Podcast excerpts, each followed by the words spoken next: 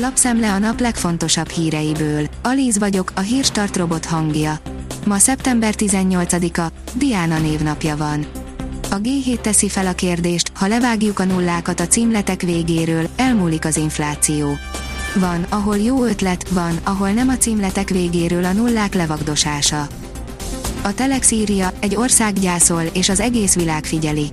Második Erzsébet halálhíre a királyi családtól a brit népen keresztül a nemzetközösségig sokakat összehozott. Félárbóc, ágyúlövések, Meghan Markle, a gyászképeken. A párbeszéd szerint Vox turizmus történt az első kerületben.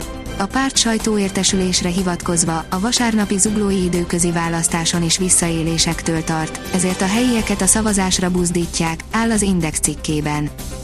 Egy milliót fizetnek, ha valaki okos vadriasztóval felszerelt autóval erdei állattal ütközik.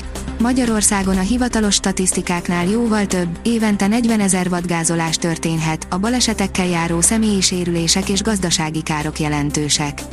Ezt a számot hivatott csökkenteni a Vion az első okos vadriasztó, ami a gépjármű alvázára rögzítve a beépített hangszórónak köszönhetően jelzi érkezésünket az állatvilágnak, áll a Hungarian Press cikkében. Meglengetik Damoklész kardját, még egy esélyt ad az Orbán kormánynak Brüsszel.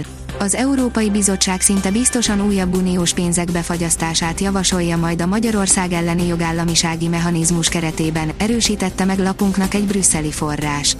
A bizottság értékeli, hogy az Orbán kormány hajlandó reformokra a közbeszerzések és a korrupció elleni küzdelem terén, de elvárja ezek megvalósítását, áll a privát bankár cikkében. A magyarok kétharmadát nem érdekli autójuk légszennyezése. Szükséges rossznak látják az autósok a széndiokszid kibocsátást, viszont sokan tennének a környezetért, áll az Autopro cikkében.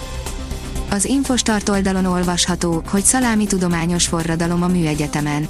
A minőséget és az energiahatékonyságot is javító technológiát dolgoztak ki a Pixeget ZRT felkérésére.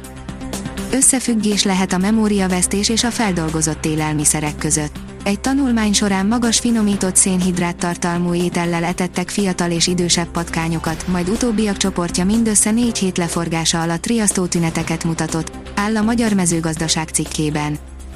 A nagyvállalatok lecsapnak küzdködő versenytársaikra.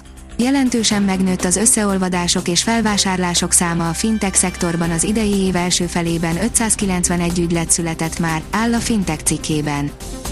Kövessétek velünk az Eurosporton a női időfutam világbajnokságot. Maradj napra kész a 2022-es országúti világbajnokság eseményeivel, menetrendjével, statisztikáival és élő eredményeivel. Kövessétek a kerékpáros világbajnokságot Wollongongból az Eurosporton és az eurosport.hu-n, írja az Eurosport. Az NSO oldalon olvasható, hogy szériá, drámai végjáték, a hosszabbításban nyert a Sassuolo. A Spezia hazai pályán 2-1-re legyőzte a Sampdoriát, míg a Sassuolo 1-0-ra nyert Torinóban az olasz élvonalbeli labdarúgó bajnokság hetedik fordulójában. A kiderül szerint még napokig kellemetlenkedik a szél. Nagy területen erős szél zárja a hetet, és még hétfőn is több helyen számíthatunk erős lökésekre. Kettől napról napra lassan csillapodik a légmozgás. A Hírstart friss lapszemléjét hallotta. Ha még több hírt szeretne hallani, kérjük, látogassa meg a podcast.hírstart.hu oldalunkat, vagy keressen minket a Spotify csatornánkon. Az elhangzott hírek teljes terjedelemben elérhetőek weboldalunkon is. Ha weboldalunkon hallgat minket, az egyel korábbi adás lejátszása automatikusan elindul. Beállíthatja, hogy az összes korábbi adás, vagy csak az aktuális tematika hírei következzenek. Köszönjük, hogy minket hallgatott!